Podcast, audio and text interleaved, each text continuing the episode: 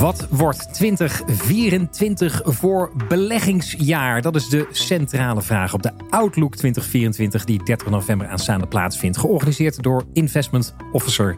En uh, ja, natuurlijk wij van WC1 zeggen dan het beleggers-event van het jaar. Daar moet je bij zijn. Onder andere uh, vanwege het debat tussen allerlei Chief Investment Officers.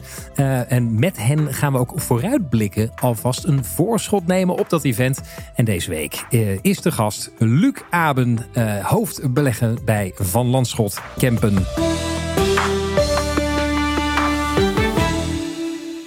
Luc, uh, welkom. Fijn dat je bij ons bent. Um, ja, we kennen je allemaal. Je bent natuurlijk een bekende naam in beleggersland. En toch was ik toch even benieuwd. Wat voor belegger ben jij eigenlijk? Hè? Want we hebben stokpikkers, korte termijn, lange termijn. Nou, noem het allemaal maar op. Hoe zou jij jezelf positioneren? Ja, eerder toch meer de top-down benadering. En natuurlijk, je moet die top-down benadering invullen met concrete namen, met concrete ondernemingen, met concrete uh, instrumenten. Maar uiteindelijk, ja, als je door die tussentijdse schommelingen van markten heen kijkt, met de blik op de iets langere termijn, ja, zijn het toch heel vaak natuurlijk grote economische, monetaire, financiële en, en politieke uh, uh, die ofwel een meewind opleveren op financiële markten of een tegenwind. Dus eerder de top-down insteek. Top-down, uh, grote lijnen, fundamenteel, dat zijn woorden die op jou van toepassing zijn. Ja, inderdaad, dus. ja, zo kan je het samenvatten. Zo kan je het samenvatten, ja. Juist, nou goed, we, we zijn benieuwd wat voor trends jij dan uh, onderscheidt hè, voor 2024. Maar voordat we naar dat jaar gaan en jouw vooruitblik, toch even terugkijken op 2023. Hè. Een jaar geleden zaten we natuurlijk ook vooruit te blikken op het komend jaar.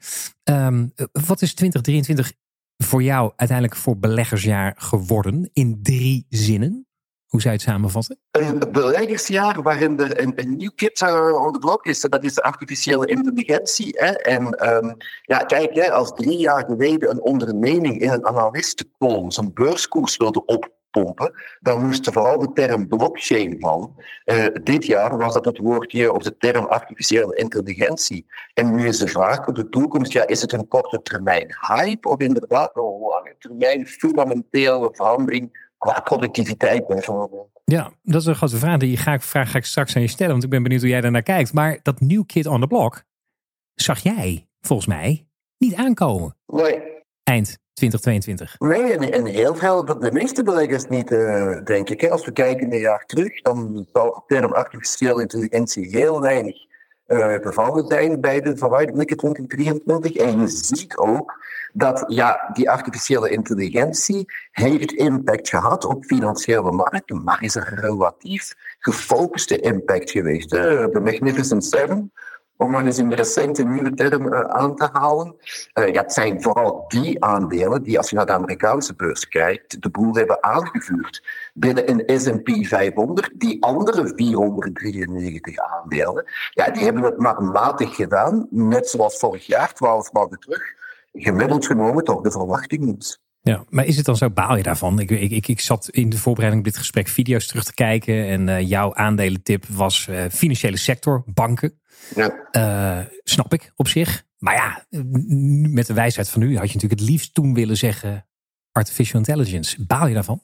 Nee, nee, baal niet. En kijk, hè, bedoel, dit soort uh, events en dit soort vooruitzichten, ja, dat is natuurlijk een traditie. Uh, dat moet je doen om af en toe wat stil te staan bij de toekomst uh, en daar ook over te communiceren. Maar het is niet zo dat de wereld plotseling verandert, omdat we op 31 december elkaar allemaal drie zoenen geven en op 1 januari van het jaar het een nieuw neerschrijven. En je moet permanent, constant economie, monetaire zaken, markten opvolgen.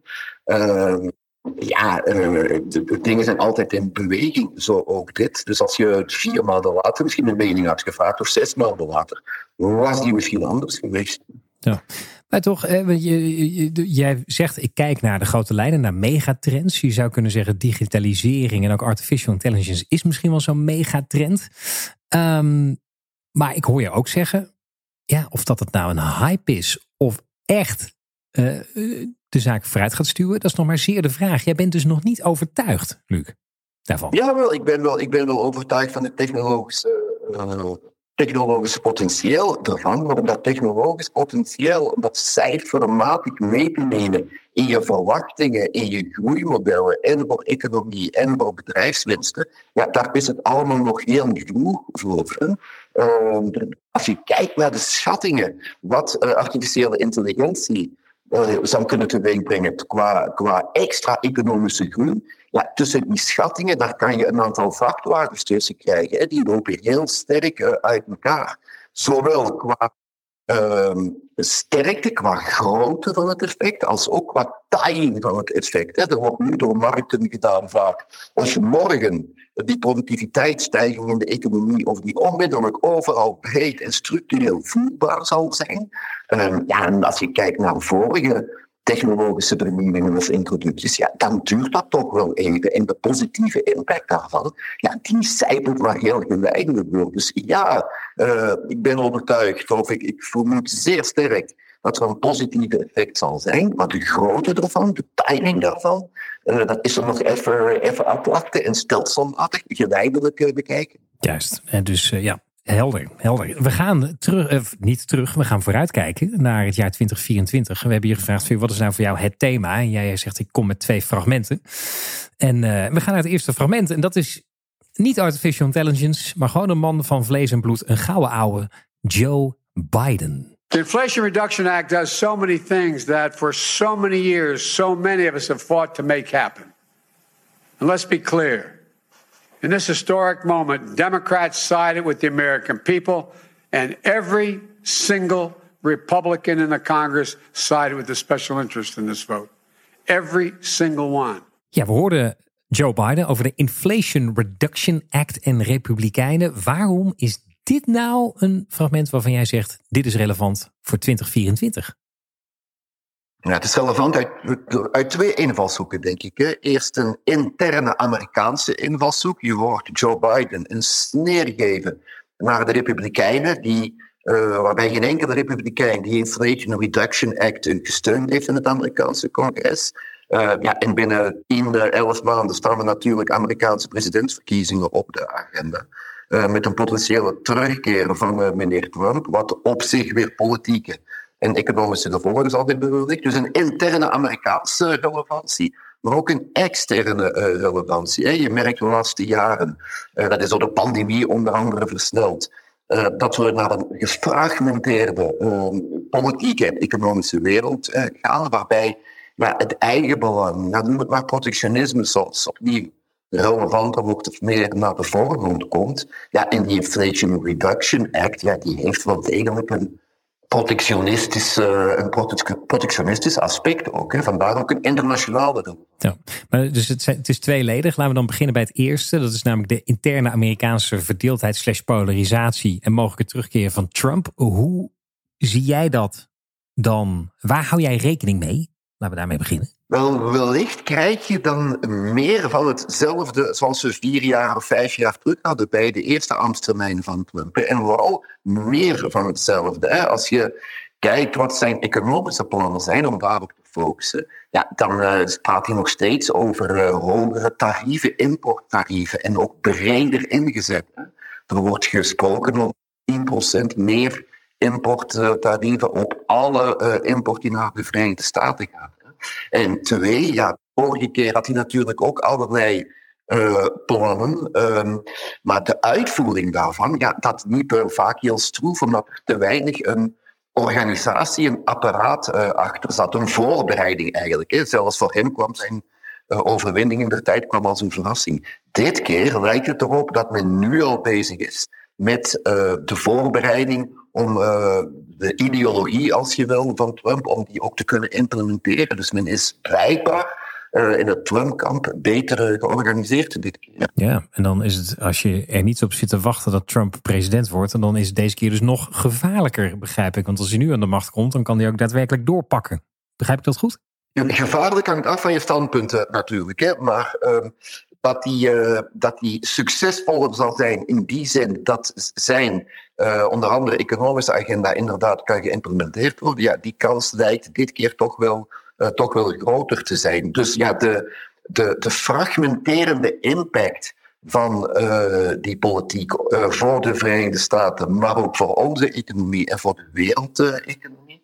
Die fragmenterende impact, die zal wellicht directer en uh, reëler voelbaar zijn dan dat die al uh, bij zijn eerste ambtstermijn was. Ja. ja. en dat is toch voor mij vrij vertaald zand in de motor van de wereldeconomie. Dat is waar we het dan dat is, uh, ja, nee, precies. Zand in de motor van de wereldeconomie, waardoor je minder uh, groei krijgt. Uh, en waarbij je vooral, um, ja, als het moeizamer loopt, als er zand in de machine zit, dan schuurt die machine. Dan is het duurder om die machine te laten draaien. lees, dan krijg je wellicht een element dat de inflatie wat hoger kan houden dan in, het andere, in de andere situatie het geval zou zijn. Gaan we door naar het tweede fragment. Je hebt nog een fragment meegenomen. We gaan de plas over, uh, de Atlantische, Atlantische Oceaan over, naar ons. Uh, we gaan luisteren naar Ursula von der Leyen. We have seen an economic success story which has improved the lives of millions. I want us to look forward to the next European Day of Welcomes and the next economic success stories. I know this is not an easy road. Accession is merits based, and the Commission will always defend this principle. It takes hard work and leadership, but there is already a lot of progress. We have seen the great strides Ukraine has already made since we granted them candidate status. And we've seen the determination of other candidate countries to reform. So, honorable members, It is now time for us to match this determination. Ursula von der Leyen spreekt het Europese parlement toe in, ik denk, haar soort jaarlijkse soort van State of the Union. En uh, ja, wat haal jij hieruit waarvan je zegt dat is belangrijk voor 2024? Ja, ja als we het net over Trump en de VS hadden, hè, de gefragmenteerde wereld, protectionisme, het eigen belang dat meer voorop staat. Ja, de vraag is dan, ja, hoe gaat Europa zich daartegen wapenen en wat gaat de plaats daarvan zijn van dat Europa? Hè? We horen van der Leyen praten over een uitbreiding van de Europese Unie. Dat heeft politieke en geopolitieke redenen uh, wellicht nog als achtergrond. Maar de vraag is ook, ja, die interne hervorming van die Europese Unie. Uh, op welke manier kom je tot besluiten? Uh, waar ga je gemeenschappelijk actie ondernemen? En hoe ga je dat doen? En hoe ga je dat, dat financieren? Ja, daar, dat is nog allemaal heel onduidelijk. Um, en naarmate zo'n Europese Unie groter wordt, met nog meer lidstaten, ja, worden die vragen rond die interne organisatie ja, die worden nog relevanter. Zeker nogmaals in een wereld waarbij, ja, waarbij heel veel economische en politieke blokken toch iets meer in zichzelf gekeerd zijn en zich achter de eigen dijken uh, terugtrekken. Ja, dus eh, die twee fragmenten staan dus niet los van elkaar. Want je hoort de VS met Inflation Reduction Act zich terugtrekken achter de eigen dijken. Die, die vrees is gegrond, hoor ik je zeggen. Wat is dan het Europese antwoord? Nou ja, Ursula von der Leyen zegt let's have a dream en uitbreiden. Maar ik hoor jou dus zeggen, ja, dat is leuk en aardig. Maar ja, het is nu al intern niet strak geregeld, om het maar even zo te zeggen. Dus, uh, en als je gaat uitbreiden en je doet daar niks aan, aan die interne organisatie, dan wordt het niks. Nee, dan, dan, dan dreigt eigenlijk zo'n Europese Unie op bepaalde domeinen een beetje te imploderen onder zijn, eh, onder zijn eigen gewicht. En dat is, dat is relevant vanuit de politiek en economisch standpunt. Daar straks bijvoorbeeld hadden we het over artificiële uh, intelligentie. Um, ja, ook, daar is er een link. Je ziet dat de Verenigde Staten in technologische innovatie in het algemeen voorop loopt. Heeft heel veel redenen. Uh, een van de redenen bijvoorbeeld is dat uh, verzamelingen, om het zo uit te drukken, van kapitaal, uh, van investeringsmiddelen in de Verenigde Staten met één grote financiële markt makkelijker is dan in Europa, waarbij je nog altijd geen echte eengemaakte kapitaalmarkt hebt. Want kijk, ook daar, als je daar als Europa in die technologische race je plaats wil opeisen en mee wil spelen met de grote jongens, in dit geval de Verenigde Staten, ja, een interne Europese hervorming, zoals een echt eengemaakte kapitaalmarkt, is daar heel relevant. En dat soort discussies, ja, die slepen maar aan zonder echte vooruitgang te boeken. Maar het is wel 2024 vooruitblik We vragen jou, neem wat mee. Je komt met twee fragmenten. Maar het zijn twee donkere wolken, Luc. Dus er is weinig hoop voor 2024, ben ik dan bang. Ja, je, kan het ook, je, kan, het ook anders uitdrukken. Als je naar het Europese fragment luistert en uh, daar is een call to action die we zouden moeten, moeten lanceren. Ja, als je uit een moeilijke omgeving of situatie komt, ja, dan uh, is de kans ook reëel dat het beter kan gaan. Dat er inderdaad op enig moment stappen vooruit gezet gaan kunnen, kunnen worden. Dus laten we ons op die manier ook, uh, ook positief uh, bekijken. Maar als je kijkt naar, naar 2024, ja, dan ga ik in ieder geval het jaar toch enigszins voorzichtig in als, als belegger. als je kijkt naar, naar aandelen, ja, wat drijft aandelen onderliggend? Uh, en uiteindelijk, dat is economisch momentum, uh, economische groei. Die is op dit moment laag, dat momentum. En ik zie niet onmiddellijk van waar daar een verbetering zou kunnen komen. Maar anderzijds, als belegger, en altijd uitgaan van een gespreide beleggingsportefeuille, zoals we allemaal weten, er is ook een keuze met die, die hoge rente op, op obligaties. Uh, dus in die zin ja, opent dat ook wel perspectieven. Hè. Dat was al de voorbije weken en maanden voor obligaties. En dat zal in 2024 niet anders zijn. de link van geopolitiek en die grote structurele ontwikkelingen naar inderdaad wat betekent het voor beleggers? Want die moeten we uiteindelijk natuurlijk altijd maken. In dat licht wil ik je graag confronteren met een uitspraak van Bob Homan. Die spraken we vorige week en die zeiden we van we spreken volgende week met Luc Abe. Die gaat het hebben over geopolitiek. En toen zei Bob Homan dit. Nou, als we het dan over geopolitiek hebben. Ik vind geopolitiek super interessant. Ik vind het alleen weinig relevant voor beleggers. En ik ben wel benieuwd hoe, uh, hoe Luc daar dan tegenaan kijkt. Als hij dit een, uh, wel een belangrijk onderwerp vindt. Je kan er zo weinig mee. Hè? Misschien dat China-Amerika-verhaal kan je wel wat mee. Maar wat kan ik nu met een oorlog in het Midden-Oosten? Uh, ik kan ja, moet ik daarop vooruitlopen dat de olieprijs dan misschien heel hard omhoog gaat? Ja, uh, het zijn van die binaire kansen. Uh, daar kan ik weinig mee.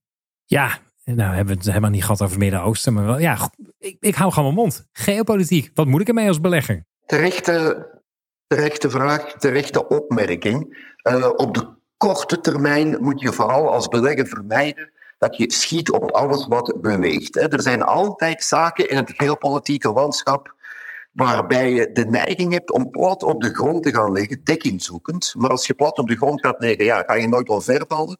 Maar je gaat ook nooit een meter vooruit geraken natuurlijk. Dus je moet um, ja, toch altijd een beetje rustig reageren. En nogmaals, niet schieten op alles wat beweegt. Anderzijds, als je een cumulatie krijgt van politieke en geopolitieke events. Kijk naar de laatste jaren. We hebben Brexit gehad, we hebben Trump gehad, we hebben Oekraïne gehad, we hebben ja, de pandemie gehad, niet echt geopolitiek, maar toch geopolitieke consequenties. Uh, we hebben de spanning in het Midden-Oosten. We hebben de reactie daarop van centrale banken. Als je een cumulatie krijgt van politieke events, ja, dan beweegt de wereld vaak in een bepaalde richting. Dan kom je in een andere omgeving terecht. En dat heeft politieke consequenties, maar dat heeft ook economische consequenties, heeft ook consequenties voor het centrale bankenbeleid. En dat moet je als belegger wel in de gaten houden. Niet de individuele events, hoe dramatisch vaak ook, maar wel de cumulatie van en proberen te destilleren uit de cumulatie van events. Gaat de wereld ja of nee een andere richting uit. Gaan we naar een andere omgeving. En, en als je het dan bijvoorbeeld over deglobalisering hebt hè, en protectionisme. Hoe maak je dat dan concreet? Want ja, jij zit bij Van Landschot Kempen. Jullie zitten met z'n allen aan tafel. Dan moet je op een gegeven moment roepen... oké, zo gaan we erop voor sorteren. Hoe doen jullie dat nu dan? Ja, dus door één, ja, naar die korte termijn inderdaad ook te kijken. En we praten in het kader van een Outlook 2024. Dus dan neem je dat al een stuk mee. Maar je neemt dat vooral mee als je verder kijkt dan 2024 voor de komende vijf, zeven of tien jaar. En dan heb je bijvoorbeeld een, um, een deglobaliserende wereld. En dan stel je je de vraag, ja, wat is de impact bijvoorbeeld op inflatie? En dan is de conclusie, ja, wellicht zal de inflatie de komende jaren gemiddeld genomen iets hoger zijn dan we de gewoon de afgelopen tien jaar gewend zijn geweest. Ander voorbeeld, als je naar een deglobalisering gaat, je hebt winnaars en verliezers.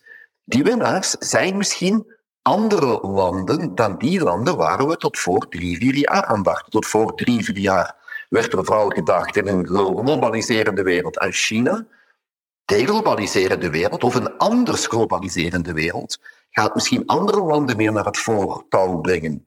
India, kan je een tipje van de sluier oplichten? Ja, India. Oké, okay, ik wou net zeggen. Een tipje van de sluier, een concreet dingetje. Ik snap dat je je niet in de keuken wil laten kijken. En het hele beleggingsbeleid van Van Landschot meteen op tafel wil gooien. Maar een klein tipje van de sluier. India dus, zeg jij. In India bijvoorbeeld, een land als uh, Vietnam. En ik zeg niet dat je in Vietnam fonds onmiddellijk in de portefeuille moet, uh, moet nemen. Maar de manier waarop je bijvoorbeeld naar emerging markets kijkt. Ja, die kan, uh, die kan veranderen als je conclusie is, ja, we gaan inderdaad daarom niet naar een deglobaliserende wereld, maar naar een op een andere manier geglobaliseerde wereld. Hè, met andere landen die daar een meer prominente rol gaan, uh, gaan, uh, gaan spelen. Het zijn twee voorbeelden. Juist. Nou, dat, dat, spreekt mij tot de verbeelding. Genoeg stof om over door te praten. Ook op 30 november op het enige echte Outlook-event. Um, ik ben toch nog even benieuwd. Het is verkiezingstijd in Nederland, uh, Luc. En dan hebben we natuurlijk altijd debatten. En dan proberen we dat. De media pijpt dat dan altijd een beetje op, zoals we dat zeggen. Ga ik nu ook proberen. Jij gaat in debat met Bob Homan van ING, Han Diepering van Aureus en Tofik Boesema van de Rabobank. Wie van die drie is het meest contrair aan jou? Heb je daar een idee bij? Uh, ja, misschien, misschien, misschien Bob toch een stukje rond dat, dat politiek en het geopolitieke, waar we het net over gehad hebben. Um, ja, en ook nieuwsgierig. Ik weet dat, uh, dat Han rond de ESG nogal een uitgesproken mening uh, durft hebben. Uh, wat zijn is wat mijn bedenking is van ja, heel wat ESG-verhaal, ook dat, dat is net zoals artificiële intelligentie. Wat gaat daar de economische impact van zijn? wanneer gaat die echt doorkomen? enzovoort. Maar bijvoorbeeld, Han, gelooft hij inderdaad, ja of nee, dat heel wat ESG-verhaal een aantal restricties oplegt? Ja maar ook een aantal mogelijkheden uh, schept. Hè? Dat het een nieuw soort industriële revolutie zou kunnen zijn, bijvoorbeeld. Hmm, ja, ja, precies. En om dat even te verduidelijken, uh, we worden gedwongen onze economie te verduurzamen. En dat zou ja, de basis kunnen zijn van inderdaad die industriële revolutie, van nieuwe ontwikkelingen die, die snel een hoge vlucht nemen. Heb ik het dan zo goed begrepen? Die snel een hoge vlucht nemen en die toepasbaar zijn, strikt binnen bijvoorbeeld een domein als de energietransitie, uh, maar in ook met nieuwe technologieën, nieuwe ontwikkelingen die ook daarbuiten toepasbaar zijn. Ik ga echt een heel banaal voorbeeld geven. De tefalpan, uh, waar we elke dag een stukje vlees of vis in, uh, in bakken, ja, dat is eigenlijk een afgeleide uitvinding van de ruimtevaart. Ik kan mij voorstellen dat er bepaalde technologische innovaties zijn puur gericht op de energietransitie, maar die een veel bredere toepasbaarheid uh, gaan hebben dan enkel dat. Dus ja, het, het effect daarvan zou nogmaals een, aantal restricties krijgen we wellicht opgelegd. Dat remt de groei. Anderzijds, ja, nieuwe technologie die ook stimulerend kan zijn voor je structurele groeiplaat. Verder dan 2024. Juist. En de vraag aan Han Dieperink is: hoe kijkt hij daar tegenaan? Wat ziet hij gebeuren? Ofwel rem, ofwel misschien wel grote sprong voorwaarts. Om maar even een beladen term eh, uit het verleden te gebruiken. Dat, die vraag gaan we aan Han Dieperink stellen. Luc, het was uh, me een genoegen. Wij, wij, kijken uit naar 30 november aanstaande. Dan gaan we je live zien op het Outlook Event 2024 in Amsterdam. Volgende week dus in deze EO Weekly eh, spreken we met Han Dieperink van Aureus. Graag tot dan.